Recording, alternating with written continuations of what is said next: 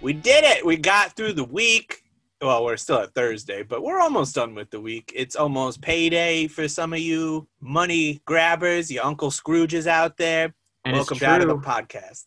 It's true that everybody does work for the weekend. So we're, we're here. I worked for the weekend, and, and here here I am. Here you are. It it really took its sweet time getting here. Uh, hello, this is uh, Gentleman Joey. I got Dan. I'm gonna remove your Mister. I'm I'm not- deniting you. I knew it was I going to want you happen one day. I want you to love your name, and I don't- you know I think you you've already chosen. Yeah, I got Maybe to earn when it you're back. my age, you're ready to uh, evolve. Well, I think we just gotta find a, a different different something for you. Yeah, I think if our listeners have a good name for me, I was I was about to say the real out of the podcast at gmail.com. We want to hear from you. this is the type of engagement we're looking for. It's nothing relative to Yeah. film, film noir at all. It's what is my name going to be? I mean, you know, compared to the engagement we're getting, uh, it's certainly worth a shot. It- he means we're getting a lot of fan mail. We're doing all right. A I lot mean, of- like a lot of letters. I'm more uh, I'm more satisfied with the actual listenership and and people listening to the, the show than I am with the engagement. So that's okay. Makes sense. Yeah, Yeah. for sure. And we're episode. Where are we at? Seven. Seven. Seven. All dogs go to heaven. Exactly. Welcome to the show. Uh, did you have a good week that you worked for? Um, it, I think, like you said, it was very, very. It felt like a very long week. Um, but yeah, overall, overall, pretty good. How Not about too you? shabby, right? Yeah, it was okay. Uh, had some good mail. Like, got into Kickstarter last year, and I'm, I feel like I'm finally starting to get some of the stuff I funded. That's good. Uh, it's fun. Yeah, what a what a cool thing. Yeah, Kickstarter is great. I, I, I, I do like appreciate like having some type of platform for people to really fund things that you know you might not find some other outlet to do it. Like you know what I mean? Like, Absolutely. something like that. I mean, and and nowadays with the pandemic, obviously it makes it that much harder. To, you know, if you're a band or you're with like a label or something like that, it's it's that much harder. So um, yeah, if- that's if kind of what bands happened. can Was fund like it. because of the pandemic, a lot of people were trying some crazy shit, and I was like, all right, let's do it. I'm with do you. it. Yeah, the first, but the first thing I ever like backed still hasn't come yet. How which is long fun. ago was that? It was it was early pandemic, but it took some time to like. It was like a comic, so you know the guys got to draw it and everything. Takes time. But they just sent out the download for it, and it's like it's it sounds like it's in production. Well, that's a good sign. Yeah, but still, hurry up. Yeah. I like my mail. Th- thank you for the download. Uh, hurry up. Thank you. I'm glad this is done, but why is it not on my doorstep? Uh, and then today, I don't know if it's here yet. I haven't checked the mail since we started doing this. I figured, hey, let's continue a conversation instead of me abruptly leaving. But uh, I have the Rose Melberg Tony Molina instant sellout live cassette on, in the mail. So Amazing. You gotta let me know how that is. I'm so psyched. It's on the Great Smoking Room label. Uh, they do no wrong. It's always so impressed by them, and uh, yeah, I'm, I'm so hyped to listen to this. I love live albums, things like that. That's and I think it's so ideal for the tape format. It's just like a quick. I mean, I don't need to tell you, we did it together. when, But they're- Uh, yeah, when they're both combined, it makes it's for- just, it, it's just like a, a match made in heaven, and I think it's it's one of the one of the selling points of the format. It's just a nice quick like, hey, listen to a, a little live something. this is a little something I did live. We're doing it Yeah. live. because you know it's bands most of the time hate their live recordings like all of the time even though the listener would be so happy to hear it um so they often don't see release but you can kind of convince them every now and then of like ah it's just a tape Why not? couple copies who's gonna listen Yeah, right? then you get to pull one over on them and that's a good time Exactly. You're pulling one over on on every artist. the old pullover it is winter you gotta stay warm That's true. And I feel like it's a really interesting mix with that particular tape. Like it's two artists that I love, but I never would have necessarily thought to put them on the same, like on a split like that. I think that's really, oh, it's like the, it's a really cool idea. Like it's really cool that that they did it. yeah i Um, think she produced him at one point like produced one of his albums Oh, did she? I didn't know that. or she definitely produced someone pretty cool and exciting and ever so slightly out of left field. But Mm. I, yeah, I think um, I think that's a good move for her. I, I think yeah, I'd like to hear her produce one of yours. I would love that. I mean, I did, I did get to to play with Rose once, and that was awesome. She was great live, really cool. Phenomenal, just a real Um, talent. Yeah, absolutely. Just so many different acts, you know, between Tiger Trap. Softies, Go Sailor. Go Sailor, um, love Go Sailor, Yeah, just Yeah. s- so many. and her solo stuff. Gr- yeah, great time. exactly. Yeah. Um, and Tony Molina, I saw um, at uh, Kung Fu Necktie in Philly. I think Yeah, I it was like forgot. a it was year like- two. ago, Yeah, two and I years ago? remember I had tickets to something that night, and it was too good a show band. I wish I could remember what it was, but it was that was uh it was with um Culture Abuse. yeah exactly I- Yeah. but I, I've never seen Tony Molina, but I love his. I get all of his recorded output. He's phenomenal. it was honestly better than I could have hoped for. And I don't mean to like necessarily like oversell it to you, um, but like it No, I- was it was sell away. great. Yeah, I mean it, it I'm- was. I think he had. I'm a in the five- market for him, so I'm, I'm buying. I'm him. Don't bu- I'm worry. Yeah. I'm buying. Um, I think he it was like a five piece band. I think he had, Wow. and they just ripped. Like I mean, Yeah. it, it just it, and they did a cover of um, "Left of the Dial" by the Replacements, and I was just Ooh. blown away. Like Probably he the start- longest song they played that night. Right, and I and because I wasn't expecting, like he started into it, I was like, "Is he really doing replacements right now?" I was like, "This is awesome." 'Cause, I mean, uh, replacements are like one of my all-time, all-time favorite bands, and I was just like, and it just made perfect sense. Like that song for his style, like everything, like and it just ripped, and like you hear all the guitar parts, and I think because I think he had like at least two guitars. I think he had a third guitar. I think if I remember. And I But feel like it- if you're saying five piece, that's probably three guitars. Yeah. No, Yeah. he had, he had a bassoon player. You know, Um, Sure. you know that that that punk rock bassoon that Yo, um, that if, all the- if Molina's doing it, I bet it, it's a great bassoon. I actually would trust that bassoon. I, hey man, I think more bands need bassoons, I, and I think that I want to integrate that into my I think- future. Humanity needs more reasons to say the word bassoon because Also it's agree. great. You know, we had to create buffoon because of it, which is fine, but it's no bassoon. It's we no all know what we bassoon. ripped off to get there. Bassoons are great. That, if, if you take Bassoon. if if you have one takeaway from this episode, I hope that it is that yeah, we got bassoons- nothing of value otherwise. Yeah, bassoons are great and very underrated. We're only talking about one of the uh, hi- most highly regarded films of all time, but bassoons, yeah. Bassoons, why not? Oh, bassoon talk, baby. I think there's there's two things that specifically right before we get into this movie that, Okay. that I want to mention. That for one, they talk about jalopies in it. So the main character says the word jalopy. So I was very All right. excited about that. Yes, yes. They said jalopy. And they, what they? What else did they say? Because it's a double, double whammy.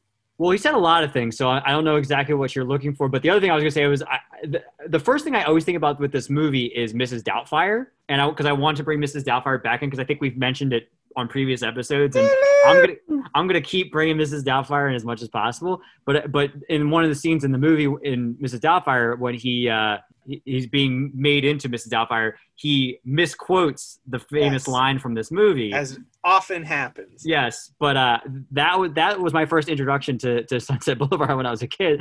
Was learning about it through that uh, that little scene because I, this is my first time watching it. So like at the whole movie, I'm just waiting for that moment where where uh, Gloria Swanson actually says it.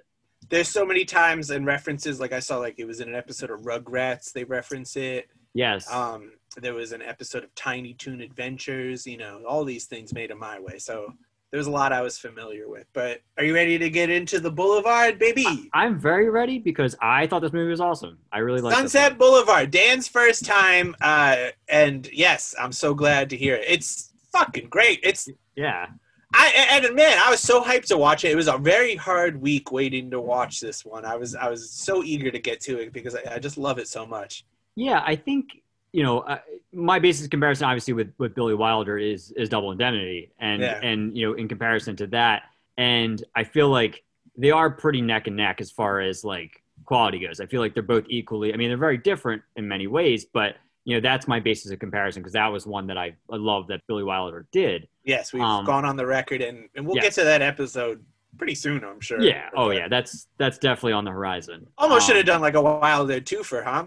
I think we got a twofer coming up that we'll mention later, but I think We, that we was could do two twofers. two twofers. Oh, we could. Yeah. Maybe we will. Let's see by the end of this episode what we've decided on. Uh, We'll leave everybody in suspense. yeah, I said no. Let's do it. Do a twofer. Yeah. Suspense done. We're doing a twofer. I'll edit this part out and we'll recreate suspense. Uh, we'll have lots of sound effects and all, all kinds of drama. Yes, of course. J- We, we, we love bringing the drama. Yeah, I watched this movie in, in film studies in high school. It was kind of, we were going over film noir. It was, you know, when we had a double period, which was great because you could fit a movie in.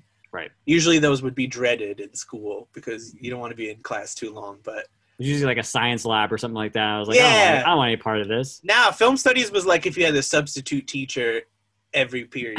It was so good. I don't think we had that in my high school. I don't. I don't recall having any type of film classes whatsoever. Yeah, our English teacher was he did uh, movie reviews for the, the local paper, and I kind of think Oh. he was able to Work fit that in there. into the Yeah. cu- curriculum. And you know, we it got us using like the computers and the equipment. You know, you were learning. We got to do music, like we had music video assignment, and then we had a night where everyone showed the videos.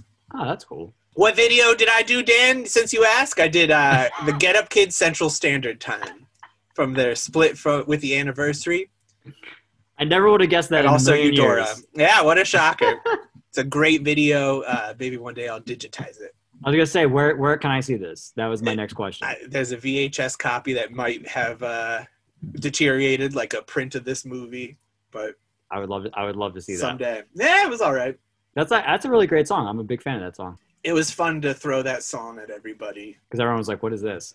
Yeah, but I think I can't remember if I showed my video before or after my high school friend Amanda Paley. Shout out Amanda! I'm sure you're listening to this podcast. Wherever you are, She did like a Bane song, so you know sick. I was okay. it's like I, you know this is a little better. This is for the, the kids, guys. I'm trying Get to think up, of like what kids. song I would have done if, if I were in that position, like at that time in high school. Like, yeah, I, it was junior year, I think. So junior, it either would have probably been like a piebald song or like a super drag song or something. there you go. That- Super Drag would have been cool. That would yeah, I feel like I probably would have picked super drag or something. nice. What song? What was your song? Ooh. I was a big Regretfully Yours fan, the first record. So I mean, I like I love all their stuff, but I think at the time that was like the one. So I don't know, maybe like Destination Ursa Major, even though there was a video, did it have to be one that didn't already have a video? Like, like were you basically making like a music I video? think you you could do an, a song. Yeah, you didn't have to like be like, all right, guys, do a deep cut. Um, you could do redo a song because okay, these, a lot of you know this is middle of nowhere Connecticut. A lot of people they're not that bright. They're not going to be able to. to Sorry. know. Sire shit all over everybody, but you know, Sorry. they're- you know their, their tastes were mostly pretty average to mainstream. I think I mean that as Phaser. polite and lovingly as possible. yeah, I think Uh, you know, a Phaser. lot of people weren't blowing me away, right, right. Um, and it wasn't even like a case of like you know, there's that one kid who like showed me some band that I would love later on. Like I can't even think of like you know, oh, someone did a pavement song or something. Right. You know, like it was just like no, no, no. It was like it was POD, right? System of a Down, or uh, Yeah. that, that one band that went wow. that's uh, that's Disturbed, right? Oh yes. Yes, Okay. That's right. Sorry to disturb you. I'm feeling a little disturbed. Yeah, I think I yeah, it probably would have been something off forgot for yours, either like Phaser or Cynicality or or Destination Ursa Major probably. This Yeah. probably would have been like one of the ones I would have picked. Nice. Yeah, so we watched this movie in film studies, Mhm. and I, I loved it right off the bat. It was it was kind of when we were doing film noir and also Billy Wilder because you know he's a he's an important part of Hollywood. Sure. Can't deny it. Even beyond you know the the two movies that we're, we we've been talking about, this one and Double Indemnity. You know he did like some like it hot, Sabrina, you know all these big ones. But he did Ace in the Hole and The Lost Weekend, or a couple other film noirs he's touched upon. Oh yeah, Ace in the Hole. I forgot I forgot about how good that one is. That's one we could Yeah. probably get to later on too. That, that's a great one. Yes. All right. So we'll we'll we'll hold off our double feature. No more suspense. We took it away. but we'll we'll do like a double or a triple feature in the future. That would be cool. Yeah, in the in the tens, in the teens. We'll keep the suspense going. The tens is always like the worst. It doesn't sound good. That's why like from like 2010 to 2019 we just had nothing. Nothing. It wasn't fun to say. But now we're in those roaring 20s. The new roaring twenties. I mean, I'm sure the 1820s roared. Yeah. Eh, Maybe. Tell us about it, Mr. History Major. Um 1820s. What do see you got? that, That era was not something that I It's spent a not lot of time recorded with. to history. It was never lost. recorded history. Yeah. The Uh, scrolls were lost at complete- 1820. complete blind spot in history. Yeah. There's nothing happened and no one recorded it and we forgot it ever happened. It was the new Roanoke, right? Exactly.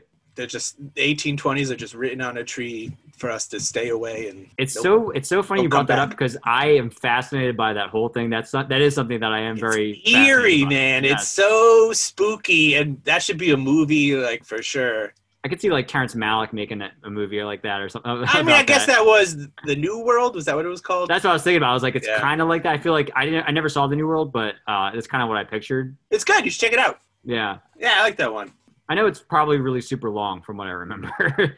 Did you say Terrence Malick? yes, I did. Yeah, fucking. Of course, it's long, dude. Yeah. what the fuck?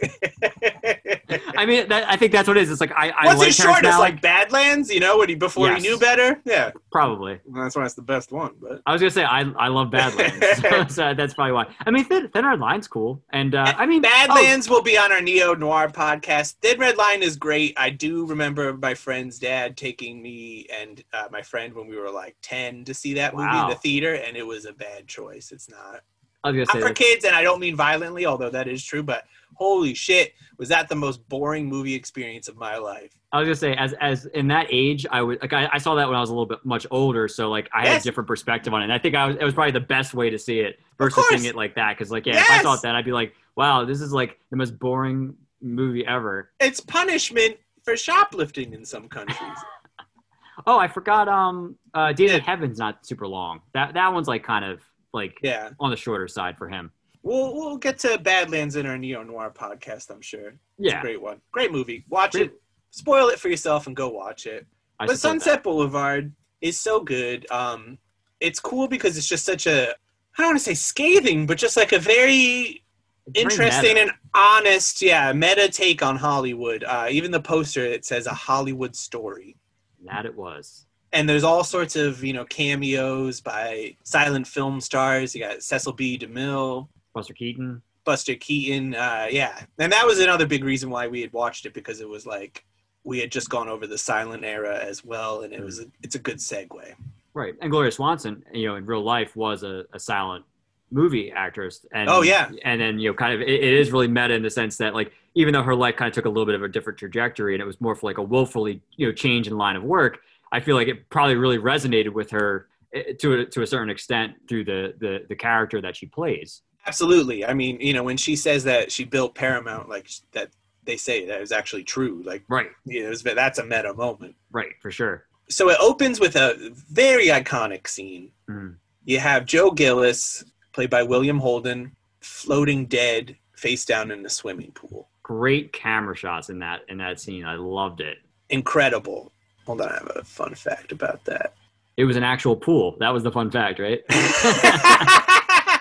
well, Billy Wilder, he, he insisted that you have to see Joe Gillis from the bottom of the pool, but it was a very hard effect to create. So the camera was placed inside a specially constructed box and lowered underwater, but the result disappointed Wilder. So he, they kept trying, and eventually it was finally achieved by placing a mirror on the bottom of the pool and filming Holden's reflection from above. Uh, so the distorted image of the policeman standing around and forming the backdrop. It's amazing that it looked That is that yeah cool. I mean, it looks it looks fantastic. phenomenal. I mean, you could just really the whole time you're watching this movie see how it just blew everyone away. It's it's very watchable now. Mhm. You know, it's not like one of those where you kind of have to be like, all right, it's an older movie, let's do it. It's just it's perfect. It's a rock solid script. It just goes. Billy Wilder is just a great director. Great cinematography, same cinematographer as Double Indemnity as well. And this is another interesting one where there's a lot of daytime out of the shadows stuff. So Very similar. yeah they, they definitely play with with you know noir and and kind of bend it at its will but it's great so Love joe it. gillis dead uh you you got the voiceover and From beyond the grave. the from beyond the grave one that one of my favorite tropes uh and he's gonna he's gonna spin us a yarn and tell him i mean i double indemnity is similar as well i Yeah. mean he's about to go to the grave but Right. we he's get on to the walk he's on back the, the doorstep of the of the grave. i like that because it gives your voiceover a purpose you know Right. No, I agree. So we go back six months. Um, so Joe got to keep it meta right off the bat. He's a screenwriter, Mhm. and uh, he's not doing so well. This, there's a script reader, Betty Schaefer, who will Mhm. be coming into play throughout the entire movie. She's kind of like, "Yeah, your, your script sucks. Oh, you're right there. I didn't see you. In the but your office. but your script sucks." Yeah. And so it doesn't look good for that. And he's also getting his car repossessed. There's a bunch of repo men, old timey repo men. Which man, what a tough gig that must have been back then. Having to wear a suit, like a full suit like that to repo But I mean, cars. just like finding these cars. I mean, I Yeah. know now they just like you know put like tracking devices and like GPS in there, so they don't even have to talk to anybody anymore. But I mean, they're so lucky that they even found the car. after He hides it. We'll get to that, but yeah, right. what a what a tough gig. But you know, maybe it paid well. but he lo- he loved his jalopy. He didn't he didn't want them to take it. You know. He did. This is where you get the jalopy. The idea was to get to Artie Green's and stay there until I could make that bus for Ohio. Once back in Dayton, I dropped the credit boys a picture postcard telling them where to pick up the jalopy. I would love to see like Emilio Estevez play this kind of Repo Man, like a prequel. Exactly. Like I, I mean, every time I think of any type of repo man or repo person, like I think of uh, uh, that The original Repossession Man. the repossession man. Yeah, I mean, Repo Man's one of my all-time favorite movies. So I, I, DK uh, Carey, Dean Stanton on there, and I would love to watch that movie. he's like top top three favorite actors. Like for me, I, I love Harry Dean Stanton. So any, anything he's in, I mean, he's in a million movies, but Do you think he'll be in anything that'll qualify in our 1965 era? It's possible. I mean, I don't know. Well, it's tough because I don't know if he made many noir in, really in general. Like even Yeah. Neo, right? Can you think anything he popped up in? it, in, well, I I'm sure mean, there's something obvious. well, I guess if you could argue that Wild at Heart, the the Lynch movie is a little bit film noir, Sure. and he's in that. I Okay. mean, you could we could we could argue that. I think uh, off, Okay. that's just off the top of my head, but I could think That's about all some I'm more. asking for. Yeah, Yeah. We'll, we'll, we'll get back to you. Check our uh, social media. So yeah, he's he tries to to hide from these repossession men. He fools him. He does fool him, but he catches a flat, and that flat leads him to the driveway of a pretty rundown mansion. great mansion. I love uh, all of the like the the shots that they have of like there's like a tennis court. Everything's kind of like overgrown. Yeah, There's they like a show the pool, which is pool, which yeah. is empty at this point. Uh, Right. yeah, no, it, it's great stuff. Um, The land that time forgot. You know. Yeah, absolutely. So yeah, it's on Sunset Boulevard, which was a, is a very real place. Basically, all the studios, people that were working there, they all just kind of bought property. Then they made so much money that they were able to just build these crazy houses along there, Yeah. including this one, which you know I think at this point we all think of when you think of the the Boulevard, the bully. Yep. The old the old bully. Old bully. So he he parks his car, it just hides it in this mansion, thinking he's okay. But then uh, you get Max, the butler, It was a real life was director. played by another real life director of the silent era, Eric von Stroheim. Mhm. Stroheim, uh, and he does a great job. I know he was in when he was asked about the role, he's kind of a little dismissive about it, just called like, oh, the butler role. Yeah.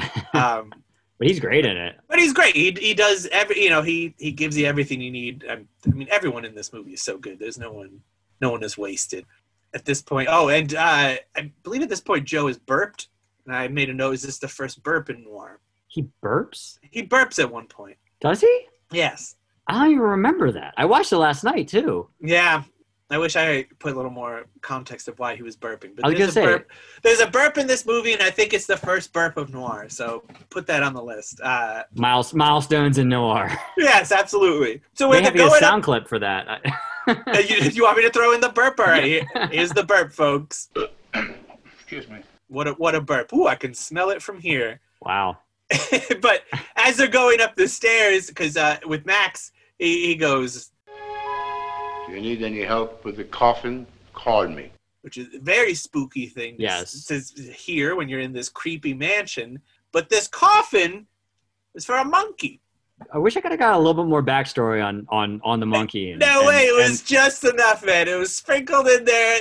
Uh, there's a monkey funeral. We'll get to that, but so then he he he's in there and he we meet Norma Desmond, Gloria Played by Swanson, Corey Swanson, which is, I mean, obviously the expertly. yeah, I mean the best acting in the movie by far. I mean, that was just you know The delivery, uh, Yes. the, the the visual acting, just like her looks, her mouth face, is very yeah. rarely closed. Yeah, her face. Oh my god! I mean, it's on the poster. Those eyebrows, just how uh, how she carries herself, truly phenomenal. So we meet her, and it, it's shocking, but uh, yeah, he recognizes her. She was huge in silent film pictures, is what they're playing. There's all these pictures around, which is all of her real, actual uh, promo Glamour shots, shots, headshots, yeah. And uh, so he said, you used to be big, and she uh, said, I am big.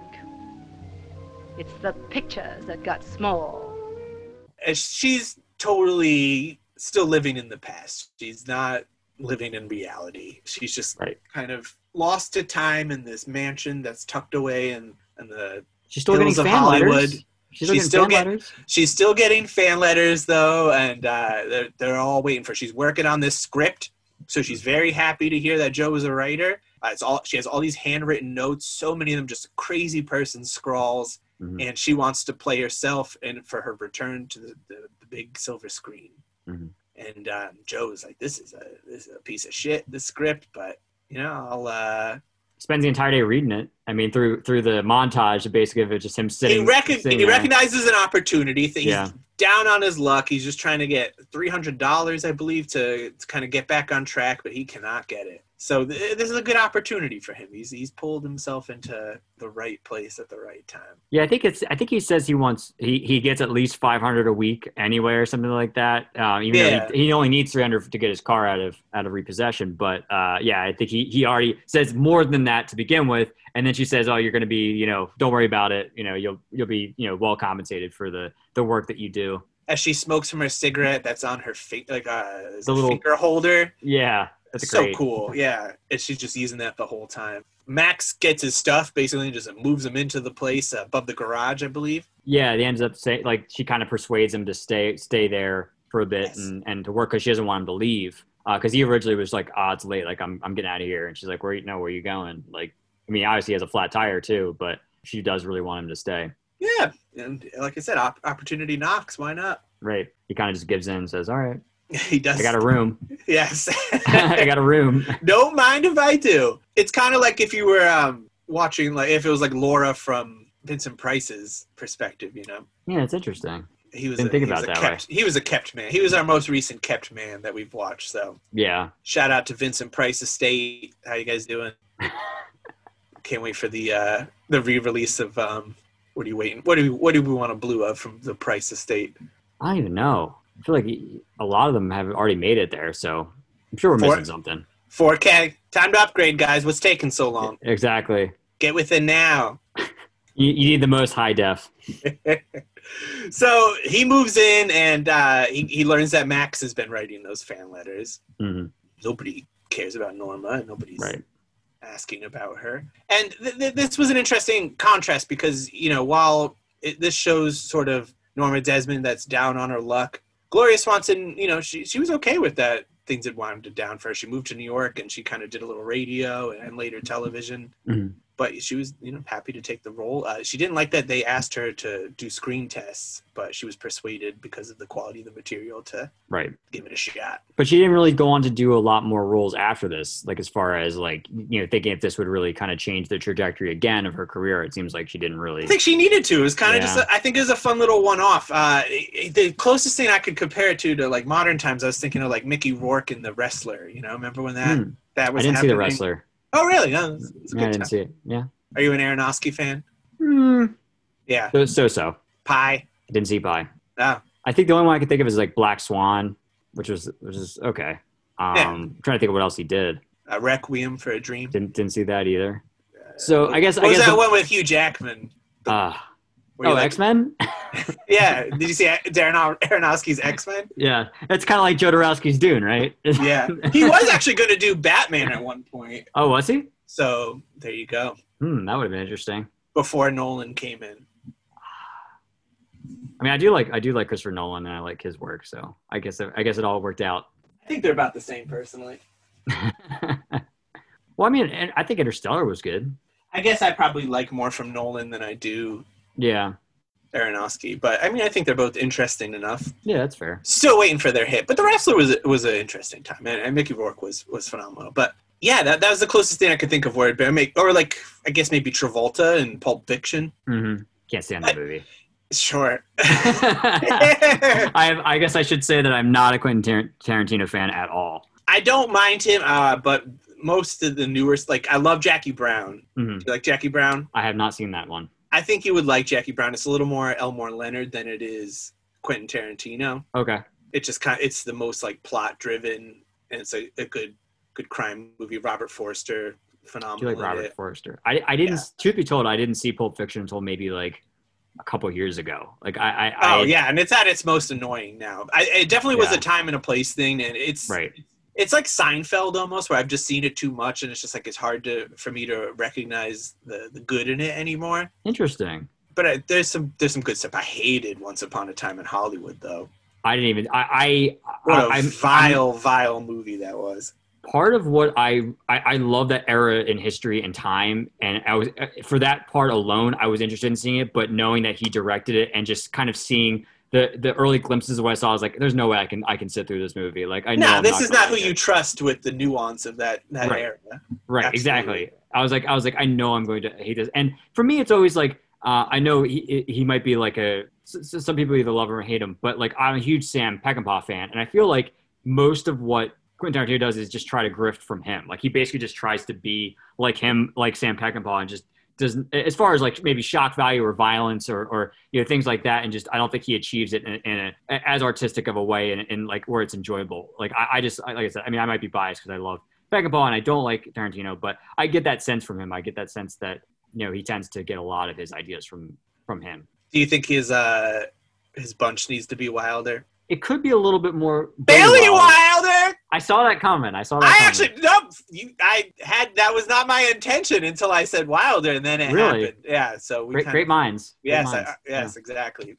Sorry, Yeah. I see, couldn't see get to folks it we always sooner. tie it together somehow Exactly. We are a, a fine gala. Bring your black tie. Um, but th- so those are kind of movies that you know people had been away and, and made a comeback. But this is so different because it, it's such a, a time and a place. But Coming from the silent era to the quote unquote talkies, you know that that's such a it, it really ruined some people that had huge careers. I mean, some people could not adapt. i feel like so Charlie Chaplin, you could probably argue, did to a to a, an extent. Like I I feel like he did have a, for, a good. for a bit, yeah. Yeah. Um, and I don't know how much of his downfall, quote unquote. I mean, I don't know if you could even call it that. I, I don't know too much ab- about his history, but yeah, I mean, he was kind of really the only one who was able to to make a couple after the fact and successfully adapt. So it, it was Yeah. interesting to think about it in that lens of, and it, they always said it was only like a, 20 years ago that she had really been a star of the screen. So right. that doesn't seem like a lot of time when you think about it but yeah just how, because of how fast things were moving the technology it, it just is very very crazy to think about that It, no, it changed so much. I mean, between you know, you know, talking about a film that you know she potentially could have made in the, in the late 1920s to you know it's 1950 and, and this movie's coming out. I mean, it's, it's you know pretty leaps and bounds. I think of difference. You know of what yeah what they 'cause were those doing. and decades were accomplishing. Yeah. so i mean really the whole 20th century every decade was so distinctive and everything was Yeah. moving so fast whereas i feel like now sure there's still a bit of that but it, it's mostly the same you know like i feel Yeah. like all of the 2000s we've been stuck in a rut yeah, sorry about that dan yeah, I'll- I'll kind of bummed get me us out a out of- little bit. I'll get us out as best I can. so, but yeah, so Norma Desmond, uh, she's stuck in this apartment, but she's got Joe now. He's he's right, working on the script as a script doctor. He's living in there. Um, and Norma, you know, Max has kind of explained that she's she's a bit fragile. She's attempted suicide before. She's had three husbands. Yes, I believe so.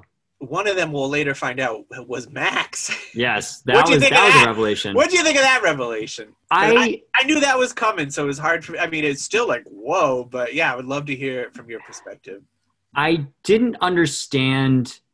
I, I mean, I got why he like what he said, but I, I don't believe the you know how he comes from being like this really sought after director like and, and i think they said like he even spoke himself in, in the same class as like dw griffith and all these other you know famous directors from the silent era and Yeah. then he's like and i'm one of the top three and now i'm i'm her butler and oh yeah by the way i used to be married to her like just the idea of, of him directing her and like kind of saying like he kind of almost discovered her and But he being said married he to said her he discovered it. He kind Right. of felt responsible for her, so I think that's why he stuck around. right So even though you know he loved her and was happy to get married, and, but that love had faded right you know, her for But- him. So he still decided to stick by her versus maybe saying go Yeah. you know back to directing or doing something else i just thought exactly, that, he chose her over you know right a fucking normal life. right i was gonna say yeah Uh, it's very which very speaks different which speaks to him. Um, was- I believe he's an Australian man i don't know or Austrian, maybe. you know maybe I misread that, but he's Yeah. austrian yes austrian, Austrian. Oh, I Yeah. apologize to the Aussies, the the great outback, and Austria. I'm sorry to you guys as well. yes I, have, apologize to both I have a lot of apologies to make to many different countries, but we'll start with you guys right now. yes So sorry, uh, really, just for the whole podcast. Uh, on behalf of the podcast on behalf of the podcasting medium, we're, we're sorry. We we did you wrong. We did you dirty. never again Never again. But yeah, he's just kind of very his just the way he carried himself and his personality kind of spoke to him of like why he would stick around and put himself in this butler kind of cuckolded uh, position. You know, he has to watch this woman he loves with other husbands, and then this guy's bringing in. But he Yeah, just wants this what's young best for guy. her. It's a fascinating love. Very complex. Right. And you don't really get a sense of a closeness necessarily. Like you get the idea of him being like the butler, but you, you don't really get a sense of that throughout the film up until that revelation, which is, you know, pretty later on in the movie. Like I don't really get that sense that there was really that closeness. I mean, you get a sense that he's working for her, but you don't really see like any previous relationship or any like real like maybe like on an emotional level, let's say. Uh, I didn't really get a sense of that. I mean, it kind of speaks to where we are 20 years down the line, where yeah. it's he just really does think of him as a butler and treats him as a butler, but you know also relies on him to keep it together, keep her whole life together. I think what really Have struck the me- monkey funeral, the Right. monkey funeral, which is so good and uh, so Another bizarre. great um, shot. Yeah. as it's sp- supposed to be. I mean, I was very glad to to hear you know that everyone at the time was even like fucking monkey funeral. I think Why I- not? I think I have a fun monkey funeral if I told that. Uh, when crew members asked Billy Wilder how he was going to shoot the burial of Norma's monkey, one of the film's most bizarre scenes, I agree with that, he just said, you know, the usual monkey funeral sequence. yeah, you know. He's obviously, obviously everyone's done that in a movie. Ah! Second monkey in noir. Uh, we did see one in the, the lady from Shanghai. So Yeah. what, a- what a great trope. More more monkeys in noir. We get to start that letterboxed uh, list now. Jalopies and monkeys. They're, they're, they're- they're- these, these are the lists that we're, we're creating. Oh yeah, ah, And diners and diners. No and uh, diners. no diners, but a pharmacy in this movie. yes, it Counter was like a- service. I know. I, almost, I I made another where it was like a pharmacy that was kind of dinery. Like Yeah. you could get a burger there, which is was weird. yeah, definitely. I mean, back then, I mean, that you know, this the whole soda fountain kind of, you know, that hey, kind you, of. s- you soda jerk. Yeah, exactly. Get me a, A What was Coke that, and a burger. what was that like egg drink they loved? Oh, egg cream. Egg cream. Yeah. I ever tried had one one of of those those? ones. I No. did. Here we go. Well, I think it, all right. So I guess a little quick backstory on that is I always wanted to try one, and I saw a menu at a diner had one, and at the time I, I didn't want to eat a full meal, so I was just like, oh, like I was out out with people, like, oh yeah, it let me get sounds this egg filling, cream. right? Right. I was like, oh, let me Egg get, and cream. right. I'm Like let me try this. So I, I I I requested it to the waitress, and she gave me this look, like she had no idea what I was talking about whatsoever. Like she was like, I don't know what that is, and Did so it pick that up the instructions and blow the dust off of it? right and that's and that's what scared me i doubled down and said I, and i explained it to her I want my goddamn egg cream.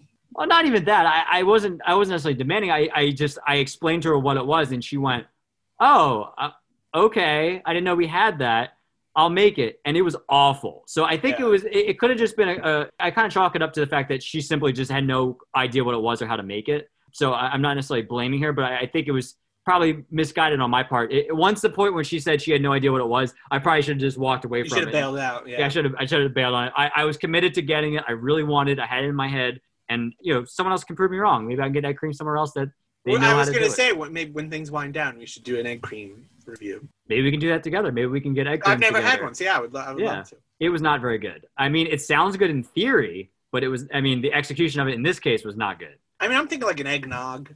Yeah, it, it's like ice cream with like seltzer water and like a bunch of Ugh. other stuff in it. Seltzer It's- water. Maybe it's not supposed to have seltzer water, and that's where it went wrong. Let me see. Now that we're on the subject, Maybe It we is should a- be making our own egg creams. An egg cream is a cold beverage consisting of milk, carbonated water, and flavored syrup, typically chocolate or vanilla. Despite the name, the drink contains n- neither eggs nor cream. That's It's supposed I to think- exclusively at a fountain drink. So yeah, it's kind of like a chocolate shake, but it's carbonated. Huh. So it's like a kind of like a so ice cream soda ish. Surprised you can't just get a can of that, you know, from 7-Eleven. Right. I mean, y- one would think. Um, but like I said, in theory, I'm like, okay, this sounds this sounds good. Like, give me a you know chocolate egg cream. Like, yeah, I'll, Yo, I'll- we should start that uh, like a can of egg cream business, you know. canned egg cream. Yeah, Yeah. you know, like how they have like the breweries now, like all those microbreweries and whatnot, making their own brand. I mean, we could just We got our micro uh, creamery. egg creamery. Yes, that's true. There's I'm, I'm a down. lot of possible creams that we gotta maybe, be- be maybe careful of. better yet. I have an idea. T- tie it in with film noir, so everything is relative, and the flavors are relative different film film noir tropes or movies or characters, and that's part of. And then we'll we'll have it branded together in conjunction with the podcast. Double egg-demnity. Hold the presses. That is absolutely perfect. That's abs- I could not have come up with one. I Any was better struggling than that. the whole time, man. I'm like, what do I, what, what do I do? Yeah, I'm down. I, I, I, I love everything about this, and, and, and I, I think we need to do this. All right. I think and even if we just like come up with a recipe, put it online, and call it double, you know, we'll, something's coming. Some something to make at home while you're watching the film noir. You know, I wish I was sipping on one while I put this one on. Maybe next week. we'll have to get there. I'll have to get some ingredients. So I'll, I don't think think I have any of those ingredients at, at the house currently. So Next week it'll be destination egg cream. This will be funnier at the end of the episode. At this point, Norma Desmond, she's buying a ton of stuff for Joe. You know, he's got a nice cigarette case. He's got good suits with the the shoulders that kind of have that little 50s curl, you know. he gets a High nice jacket. society. He Yes. gets that nice jacket that the uh, I love I love it when the uh, the salesman you know tries to upsell him and says, "Look, if the lady's buying it, you know." Love that. That was so good. Yeah. like it- like and the way it's shot where like the two heads are kind of like together in the frame uh, and like and like the guy ki- the the salesman kind of like leans in and i don't know it's It just was funny because he Great. said what I was thinking. Here's some camel's hair, but I'd like you just to feel this. It's vicuna. Of course, it's a little more expensive. The camel's hair will do. Well, as long as the lady's paying for it, why not take the vicuna? i would like to say that throughout this film especially early on there is really great wit there's a lot of like The movie is very funny. yeah like This is a little bits funny of comedy movie. yes Yeah. for sure and it's interesting because like i think the one It's subtle. It's very g- uh, gentle comedy. You know, it's not Right. a laugh out loud, but it, it is. It's quips Yeah. they're like nice little Yeah, quips exactly. especially from like the- you know when he's talking to the guy when he's trying to pitch the movie and stuff like that he had some great quips about you know gone with the wind and some other stuff but uh, i think the one thing that really strikes me about this movie is that it almost felt like a horror movie like first way out like like I, I- even even more so than like a film noir i mean like obviously like there's aspects that i was thinking about that was film noir but just the the location of her house like how just it, it, not decrepit but just how like in disrepair and how overgrown everything was and you're kind of like wading through this mystery of where's this going to go like yeah. where's how's Billy- this guy end up Right. in the? Yeah, and everything's very creepy and just I don't know. For me, like Very for- on this creepy. first watch, it just felt like very horror movie ish, and now I thought that Absolutely. was very interesting. No, I mean, yeah, it, the whole time you're experiencing that weird, weird house in the beginning, you were very terrified. There's one point where like Max is playing the organ and he's like scoring his own conversation. I mean, like It's, it's, just weird. biz- very bizarre. And and uh, Norma Desmond the whole time, just how she is like, you could just picture it, just like some weird old lady, just She's making these faces, and she's going off on these tangents, and yeah. They're watching her movies. Um, yes, one of which was an unreleased silent film that um, the Butler, I'm spacing on his name, he had actually directed.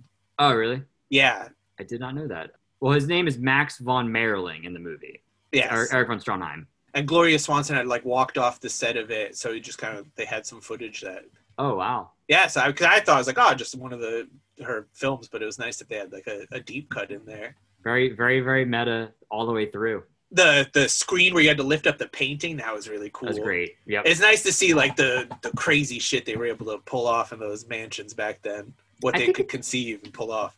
I think for me, like, the, I mean, obviously we have the, um, you know, he's giving the, the narration voiceover, but you, like, you kind of wonder, like, he's really in the grasp of, of Norma's, ca- like, of her character. Like, it, it w- like you kind of get see, like, he, he's not like willingly there, but he, he kind of is, but he kind of isn't. Like, he, he's, he's only invested to a point. Like, he gets into these kind of like, it almost feels like a relationship between them but he Mhm. doesn't really feel invested into it. He's looking at it more as like a like a work relationship, but you can see that she tends to get closer and closer to him, and it kind of comes to a head, you know, at the point where we get to the New Year's party, where you Yes. really start to see, you know, her real feelings for Gillis. Yes, which he kind of even says by that point. You, you know, he like he didn't really think of anything of it until the New Year's party, which she throws. Uh, there's there's a band, ton of food, but it's only them. Basically, the at two of them. The There's two like a of them, yeah. band. There's Max. Max in the corner eating a sandwich or whatever. Yeah, Got Um, great, great floors. great Hands florist. Yep, Valentino uh, danced on it at one point, apparently. Yes, he did. Damn right. Uh, it's very very cool scene, and she confesses her feelings. Cut out that us business. What's the matter with you? What right do you have to take me for granted? What right? You want me to tell you? Has it ever occurred to you that I may have a life of my own? That there, there may be some girl that I'm crazy about? Who? Some tar hop or dress extra? What I'm trying to say is that I'm all wrong for you. You want a Valentino, somebody with polo ponies, a big shot. What you're trying to say is you don't want me to love you. Say it. Say it. and he he walks out. He walks out, and and she runs up the stairs, and uh, he's it's the pouring rain, right? Was that the New Year's Yes, party? it was. Yes, Yeah. it was because he goes to the other party. Yeah. He goes to the party. He has the coat, and it looks like oh man, he's soaked. And then he comes into the party. He's, that coat really absorbed it because they even go like, "Wow, nice coat," and not like, "Oh, you ruined your fucking coat." Yeah. So hey, I forgot what the material was, but Yeah. I can't. we I need can't to invest remember. in that. I don't know why we're still not. It's like Gore-Tex. But I think a lot of it was he didn't also didn't want to expose this lavish lifestyle that he was living with like that new tuxedo with you know all the drapings stuff like that because like all of his friends at this other party he went to that knew him like that other screenwriter I guess he was an assistant director who was played by Jack Webb from uh, Dragnet fame Already And- green. Yep, and he was dating um, and soon-to-be fiance Betty uh, Schaefer's character, the one that had uh, kind of cut up Gillis earlier in the movie. I think he was really trying to cloak or mask the fact that he had this. Other, he was living this lifestyle now from where he was, where he couldn't even he couldn't even afford his car, to now he's got these nice suits, he's got all these you know nice trinkets that he that he's been given. Um, and I just want to kind of slow things down a second and just say uh, a couple things. One, uh, Montgomery Clift was actually signed on to play Joe Gillis for five thousand dollars per week. And just before the start of filming, he withdrew from the project, and uh, it seemed like he actually was going through a a similar situation where he was with a much older woman, and he didn't In real life, the com- yeah. he didn't want to invite the comparison. So Right. that was a bit of a mistake, I bet. Yeah, I'm sure he probably would like to have that back. But yeah, I mean, I get it. Like, I mean, especially tabloids back then. I mean, everything was so engaged in that at the time. So I feel like, you know, if something did come out like that, I'm sure it would have definitely given him some concern for sure. And he also claimed like he kind of had already done this sort of role in the Harris from a year earlier, and he felt that he had been unconvincing. But an infuriated Billy Wilder responded, "If he's any kind of actor, he could be convincing making love to any woman." Wow. Billy Wilde def- definitely seemed like a character for sure. He seemed like a good time, and, and, uh, Yeah. he also like it seemed like if he had uh, gotten to like a spit with someone or kind of had a disagreement, stopped being friends, because his producer they stopped working together after this movie. oh, really? He was very kept to himself. Like he didn't want to air his dirty laundry, which is that's a Oh. classy guy. Because back then everybody loved getting dirty. And we also passed the the, the bridge playing scene, I believe. I think Uh-huh. yeah, we must have. They they show a, a scene where every, uh, there's Norma Desmond and three other people playing bridge, and you have Buster Keaton, Anna Q Nilsson, and H.B. Warner Yes, this did. and happen they're all before that, playing yeah. themselves actually and yeah it's just a bunch of the old gang getting together very great that it was buster keaton because you know if you're a keaton versus chaplin kind of person like i think a lot of people are I, I, that's where i side is with, with keaton Yeah, nice, nice little. Uh, again, Not- it's more, more of the meta chaplin gets a aspect. shout Yeah, out too though when she dresses up like the, uh, the little tramp That's true. That's very That- true. that was a Does good later on in time. the movie. yes and she does a great job i wonder if she had ever kind of pulled that move It was private. really good. I, It was I- like- it was really good. Yeah. really good like that might have been in her pocket over the years Yeah. Uh, yes, I, I like that, but I just wanted to point that out because that's that's a pretty the meta-ness in this is very fascinating. I mean, you have we'll get to Cecil B. DeMille plays himself, Yes. um, and it was actually he was filming a movie that he was really making in an real life. actual movie, yeah. So yeah, so it was actually you know the real movie that was going on, you know that he was filming at the time. and also called her young fella, I believe it was, or little Yes. fella, and that's Yeah. something he actually used to call her. Yes, There you go. the most meta movie. That's what I wanted to slow down. We we passed a couple, and now I'm already moving ahead a little bit too. That's how Mm. a pro does it, but Yep. Well, we're back to the New Year's. Uh, New Year's. Uh, he heads to the party, Artie Green's party, his friend, uh, and he's meets uh, his his girlfriend was Betty Schaefer. I like I like Betty Schaefer. Uh, I thought she did a great job in this. I do too. I think she was really cool. Oh, I also sorry. Uh, the they refer to the like uh, all the old timers as waxworks. Yes, that was That- really good. I do. That I was a do good like touch. that. I didn't. Yes. I, I kept remembering and, and try, trying to sprinkle this in, and it's coming here. This is where you get the salt and pepper. That was really cool. But yeah, um, as a practical joke during the scene where William Holden and Nancy Olson, who played Betty, kiss for the first time, Billy Wilder let them carry on for minutes without yelling "cut." After Mm-hmm. he already got the shot he needed for their first take, and eventually it was actually uh, Holden's wife who happened to yell "cut." She was on the set that day. That's a good. yeah, touch. she had enough. Hey. yeah, you're like, all right, cut it out. I can understand why that that Betty's a babe. Yeah. You gotta watch out. Well, And they also, were- she, I was Oh, just gonna say, yeah, I was gonna say that she. So they started kind of like he. He was very, re- I think, hesitant or reluctant to kind of collaborate with her because she kept trying to get him to you know over, over the you know the course of the film at this point she was trying to get him to to start kind of unearthing parts of previous scripts because she was an aspiring scriptwriter Yeah, like wasn't even like a poem or something they had worked off of like this initial idea yeah it was something of It a was- teacher or something like yeah, that. it was a very small fragment, and she, I think she kind of took it and ran with it uh, a- Yeah. a, little bit more. And they were kind of st- at that point started started to kind of go through it. And they had a nice little like back and, good forth. chemistry. Good. Yeah, they like were a very nice little flirty, chemistry, Yeah, and it's very interesting contrast. You know, you get this younger woman uh, compared to Norma Desmond, yeah, how she does things, which is drastically different. right. Because I mean, we learned because he he makes that phone call, and Old Yeah. women have Yeah. leopard print, young women do not.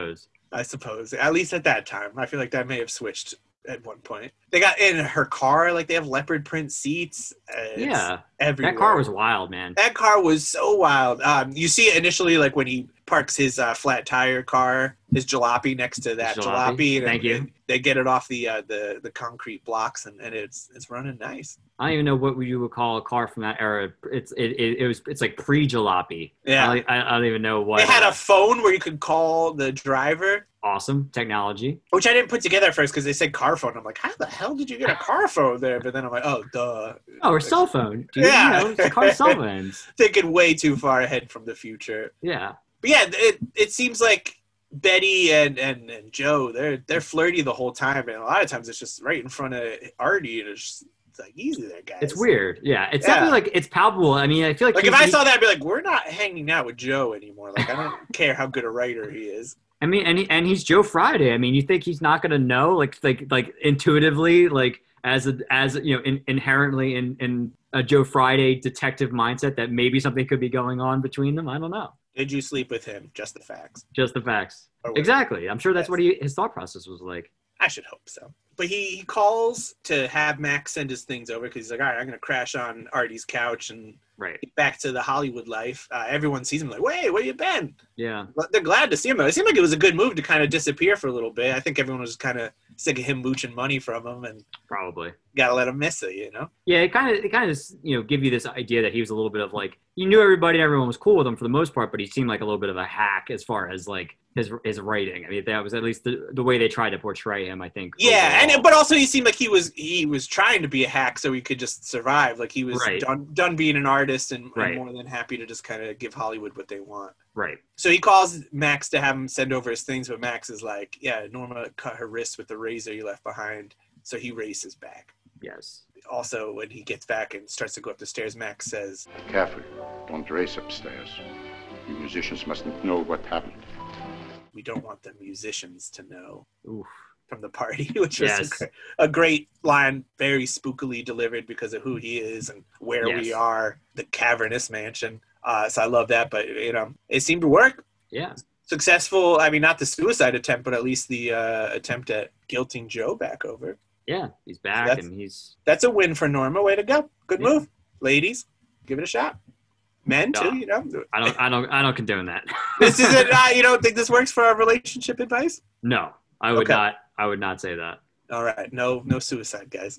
So she heads back, and Max is gonna deliver the script that they've been working on to Cecil B. DeMille at Paramount. Mhm. Uh, Paramount was actually very on board for them being used in the movie because you know it's nothing too bad. It- It's not very anti-Paramount. No, I, I think I think that it does kind of actually shine a really good light on it. I, I think Yeah. it, it, it- in, in a way, like it's just it, you know it's really like almost a behind the scenes look again in the meta idea of just being involved and and I, I love when uh, even before they get there, I love when. Uh, Gil responds, you know, he keeps getting these phone calls coming in saying it's from Paramount, and she thinks it's a, a assistant of uh, DeMille. And he's like, oh, you can't even bother. He's like, well, just hang up on him, and you know, he'll keep calling, blah blah blah. And then they finally kind of What was Oh, that assistant's name?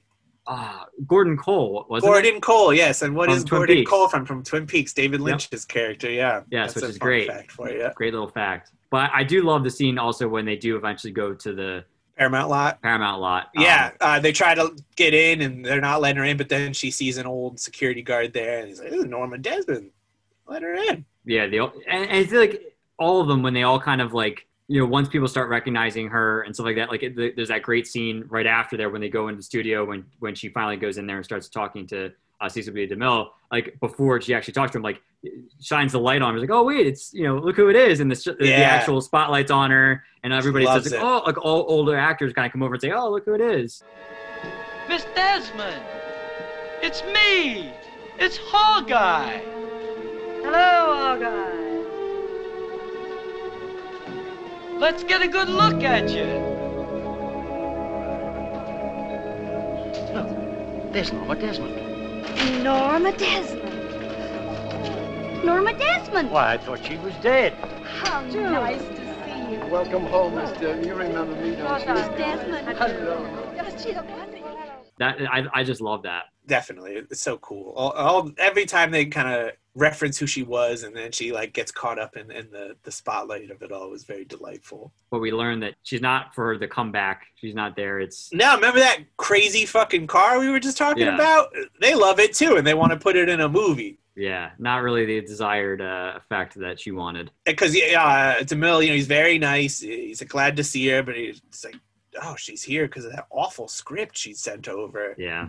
So he kind of like tries to play along, tries to be nice, but at the very end, you see like that real like that he gets real snippy once she like once she's out of earshot. He's just like tell them not to use that car. Like don't like doesn't want anything to do with Yeah, it. Like, he's I- like I- I'm, I'm- I completely gotta washing my hands. Yeah. i gotta make this movie like come on man. Yeah. it's a shame it would have been a great car i think it belongs in a movie Yeah. maybe someday we'll, we'll find something for it gotta see if that car's still around. but she's already caught up in it. She fell for it, and so she's going through some crazy beauty routines. All she's in all sorts of crazy, like old contraptions. You know, like one where you see just her head zipped into some steam machine or whatever. The eyebrows get crazier. uh, The face gets all, Massages, yeah, wild all sorts stuff. of stuff. She thinks Uh, she's back in it. She's back, baby. Um, and then this is when we find out that Max, you know, was a director and discovered her as a teenage girl. Yeah. And then they got married. They got divorced. And he just was a little too uh, depressed without her, so he Mhm. decided to engage in servitude. mm-hmm. hmm Poor bastard. That's that's no life. But he's Yeah. yeah, he'll be alone by the end of it. Yeah. So that's that's a noir ending in itself. for- Oh for yeah. I him. mean, the ending we'll get to, but the ending's amazing. Yeah, a lot of, a lot of layers as we're discovering. Um, Yes. so in secret though, Joe is working on the script with Betty. Yeah. so Untitled Mo- Love Moonlighting, Project, I believe it's called, Yes. right? Yes. which is which is great. uh, uh, so he sneaks out at night, he takes the car, they get a lot closer and they're going to well, what's the friend's name? Oh, Artie. Artie, Party, yeah. is in Arizona? Yeah, he's on They're location working- for a, for a western. Yep. Yeah, working on a western and she he wants her to come and get, they're going to get married. It was like a $3 marriage you can get there. Yeah, two dollars or three dollars, something like that. yeah, it's a good deal. It's a good deal. Uh, And you can Arizona, put that's the how you get honey- it done. Honeymoon wrapped up. You're out out in Arizona. You know why not? Absolutely, yeah. Head down to Mexico if you need to. But she doesn't want to go. She wants to be with Joe Gillis. She loves Joe. Yeah. Joe's allegiances, however, are very confusing the entire time. Yeah, it's it's tough because It's not a complaint. I, I love Yeah. it. I think, but I like that there's that kind of uh, ambiguity. But Right. you never know how he really feels about any of these women. Yeah, he definitely plays it very like aloof a lot of times. You really can't get a good sense That's- of where his heart is. That's how yeah, you get women. That's how you get them. apparently. I'm always out there. Like, ah, look at this bleeding heart. But no, you keep it, keep it to the sleeve, baby. Keep, yeah, keep it close. Yep. Um, but yeah, no, I I, I like I, li- I did like the rapport that the two of them kind of had, and you get a little bit like when they're going on the walks on the the Paramount lot and kind of talking. He gets real close, and he's like, you know, we really need to kind of like back off, but like, Yeah, Now feels you a- see he him- feels a little guilty. yeah, but but I think ultimately he does care for her at least to some degree. Like he does have actual feelings for her. I I, I get that impression at least. Um, obviously more so than him and, and Norma. So Yes. And Norma discovers the manuscript eventually right, with So both she their starts names she on starts it. prank calling uh, Betty. May I speak to Miss Betty Schaefer? She must be home by now. Hey, Betty. Here's that weird sounding woman again. Well, what is this anyway? This is Betty Schaefer. You must forgive me for calling you so late, but I really feel it's my duty. It's about Mr. Gillis. You do know Mr. Gillis. Exactly how much do you know about him? Do you know where he lives? Do you know how he lives? Do you know what he lives on? Who are you? What do you want? What business is it of yours anyway? Miss Schaefer, I'm trying to do you a favor. I'm trying to spare you a great deal of misery. Of course, you may be too young to even suspect there are men of his sort. I don't know what he's told you, but he does not live with relatives, nor with friends in the usual sense of the word. Well, ask him. Ask him again. and Joe hears it. He overhears it from the mansion, and he Mhm. says, "Hey, why don't you come on over?" Interesting power play, but you know why Yes. not? I mean, he's sort of not really with either of these women, you know. Right. So hey, what's a bunch of pals coming over? I'll teach you bridge. He's in a love triangle that's not really a triangle. It's really Yeah. nothing. Nah, just pass it off to Max. You know, he'd, he'd love Yeah. this kind of troubles. So she comes over. She checks the place out, and she says, "Hey, why don't you why don't you get out of here? Let's just work on this script." But Joe, he says, "You know what? Why don't you go ahead and head on back to Artie?"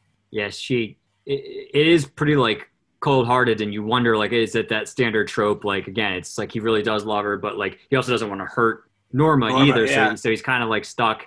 Well, Um, and then that's kind of like you said, where he's like, Right. "All right, I'm just gonna bail. I'm going back to Ohio to work the old newspaper job." Yeah. So you know that that and that's a classy move. You know, I, I honestly Yeah. like Joe. He does some questionable things throughout the movie, but ultimately, he's not a bad guy. Yeah, you know he tries at this point, and and he's he's leaving, and then Yes.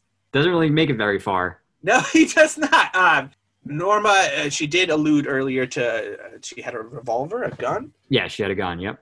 You see it a a little bit right before that. It's on her bed at one point. Yeah, You see but it. she's been hyping it, and Yeah. um, you know, she didn't let us down. She she whipped that bad boy out, and she shoots him in the back. Yep. And he falls right into the pool. right into that pool and we're like, hey, wait a second, that's that beginning shot. I know that guy. Yeah. Yeah, and then the flashback's over, and we're we, we're right back to it. The house is full of uh, cops and reporters, a lot of cameras, Yep. Big scandal. a lot of uh, both uh, film cameras. They're gonna have Paramount. Paramount's there. Paramount's Par- there, yeah. Paramount there to film. It's the newsreel, so it's not. It's not really. I think what she wanted ultimately, but But I mean, she's so delusional at this point. Right. I don't even think that's you know she even realizes it, or she's just able to power through.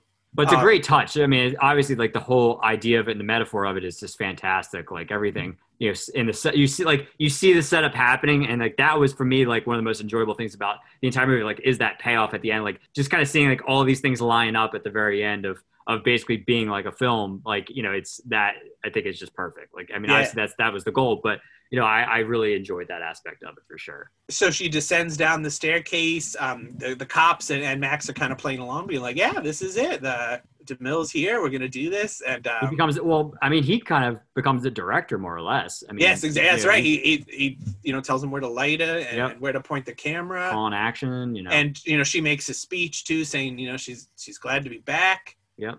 And then we get the the world famous. All right, Mr. DeMille, I'm ready for my close up. and the face is just there. Yeah. And And fade. just like silent movies, I mean, that's I mean, a lot of silent movies. I mean, that is really what you know they're about because it was more reliant on on the visuals and the facial expressions to really portray the acting versus obviously versus actual dialogue. So I- Yeah. it- it's just a great harken back to that. No, I mean I think that's why she does so well Yeah. is because she has those tricks up her sleeve and um, for sure. because the physical performance is is so good on top of what she surprisingly is able to give us. It's Exactly. great. This this movie rules. I was ready to watch it all over again. Yeah, I, like I said in the beginning, like I I loved it. I Did you stream this one? Did you uh, Amazon Prime this? I did. I did. I- It, it, dude, I, I will tell you, like, honestly, there have been multiple times where I've actually been in stores. I've held the Blu-ray in my hand. And Yeah. for whatever reason, I just didn't buy it. Like, I just, for uh, something in the back That of my mind, I great just- poster with the red, Yeah. and they've like you know most of the times they're always trying to to redesign, you know, remarket these things, but that thing is so iconic, like you Yes. can't change it. I will say that I would buy this. This is, this is a movie that, like, even though a lot of times I will buy physical media, Regretted in this not case, I buying it. I didn't. feel like I've been buying all the wrong ones.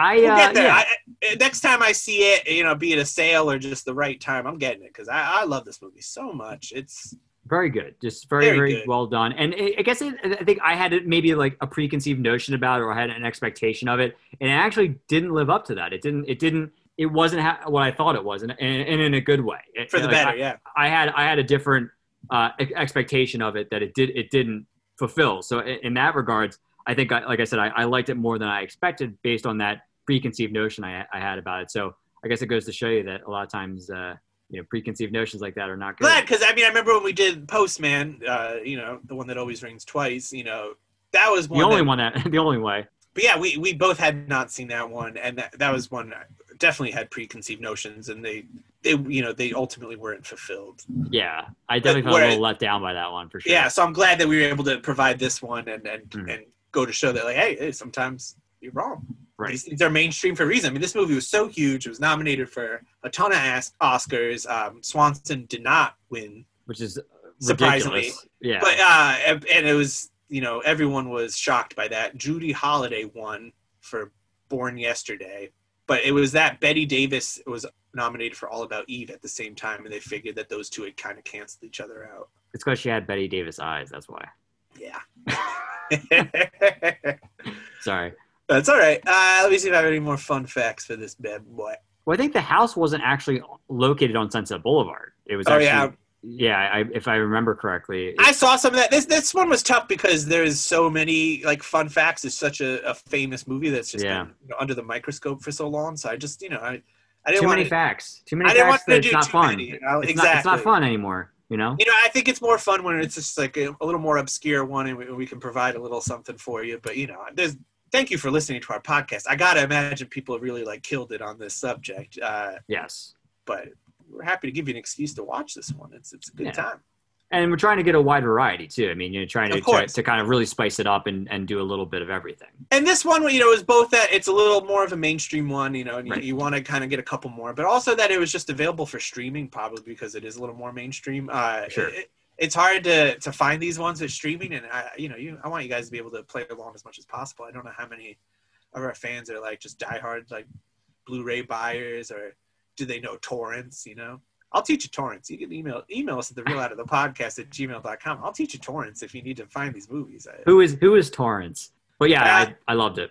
great movie uh, deserves everything that's said about it all the accolades W- wonderful billy wilder what a what a director i gotta get into more of his stuff Yeah, I, I think this is only like the third, maybe fourth of his I've seen. Yeah, And and yeah, it- definitely, definitely up so there. clear that this guy knows what he's doing that he He knew a thing or Well, two.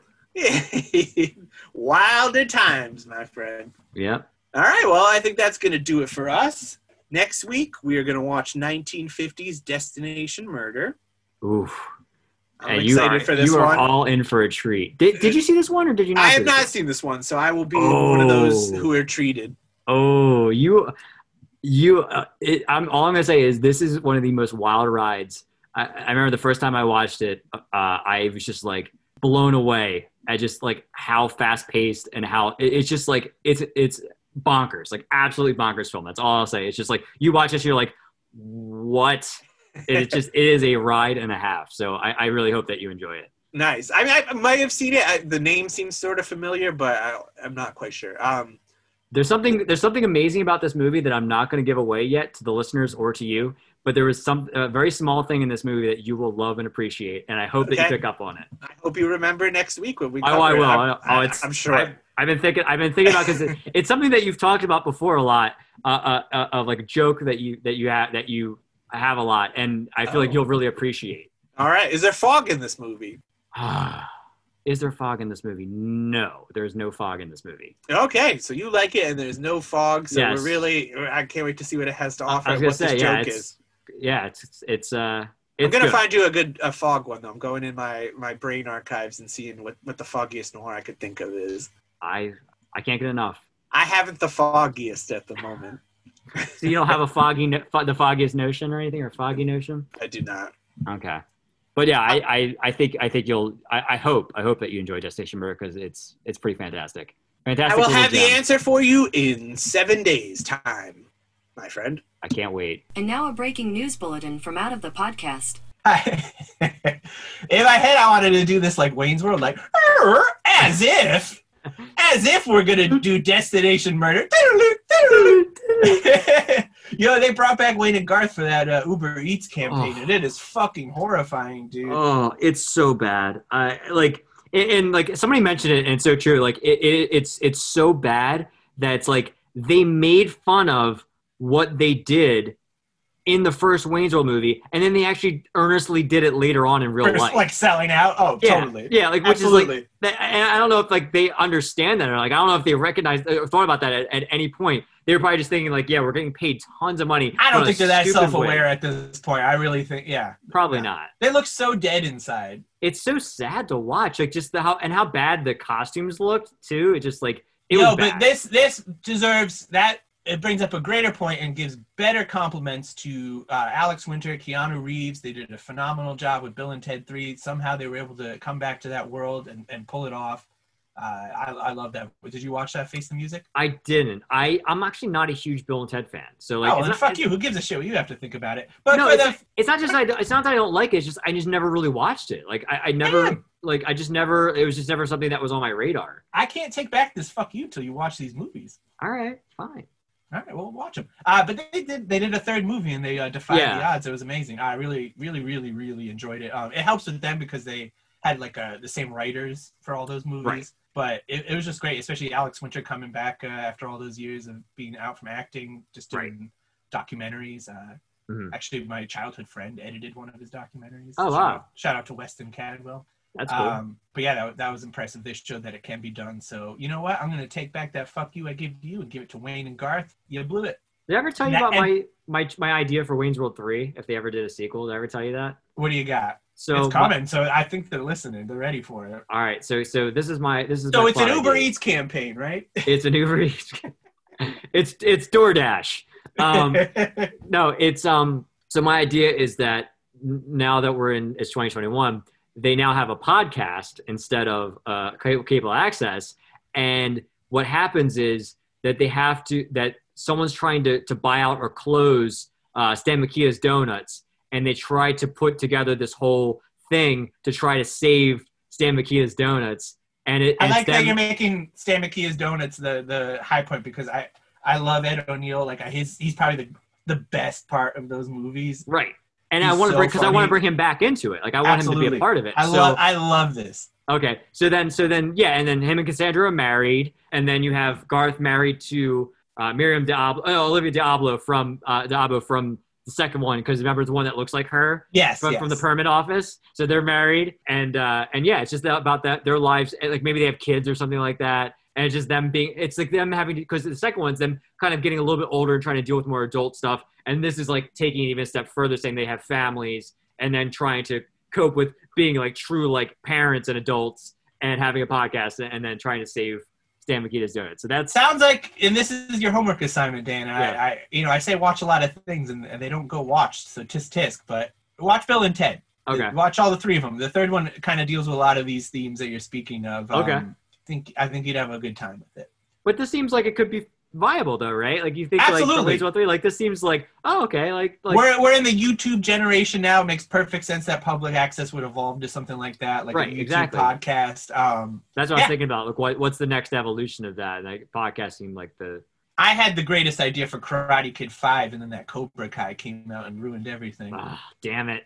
Yeah, which I refuse to watch because I think Oh, my yeah. ideas were better. Yeah, thank You you, know what- thank you, Dan. For, this is why you're my friend. We do a podcast together because the whole world's like, oh, oh God, I'm fucking, I'm creaming for Cobra Kai over here, and it's just so clearly a piece of fucking shit, and it's just, yeah, I'm No. I'm just like I'm not into it. And like even with the movies, like I, I I can't really watch as much anymore. Like I liked them a lot when I was a kid, but like I think we talked about it before, like I feel like I never really realized until I was older just how much like I can't stand Daniel Daniel Larusso. Like he just is annoying. like like he just whines about everything, and he puts himself in these situations. Like he's the one that's kind of like fermenting all these situations. Like he could easily just like not put himself into these positions where he's getting attacked and bullied all the time. Um, like easily, like it's not just like it's coming to him. Like he's like bringing it on himself. You know, like I don't know. That that's like my my gripe. If As- only you as were an around as a father figure to put a stop to these hijinks, it would have been fine. And it's because of that that we're not watching Destination Murder this week. Uh, that's why we lied to you. Also, because it's, we'll talk about this next week too, impossible to find Yes. at, at the moment. Uh, we'll, we'll get to it. Mhm. Maybe there'll be a blue by that point or something. Um, I was very much looking forward to it. But uh, next week, we're actually going to do the setup. Hurry it up, won't you? The first fight's on already. Oh, they put us back in the eighth row. Get your knock out of all partners and put you outside.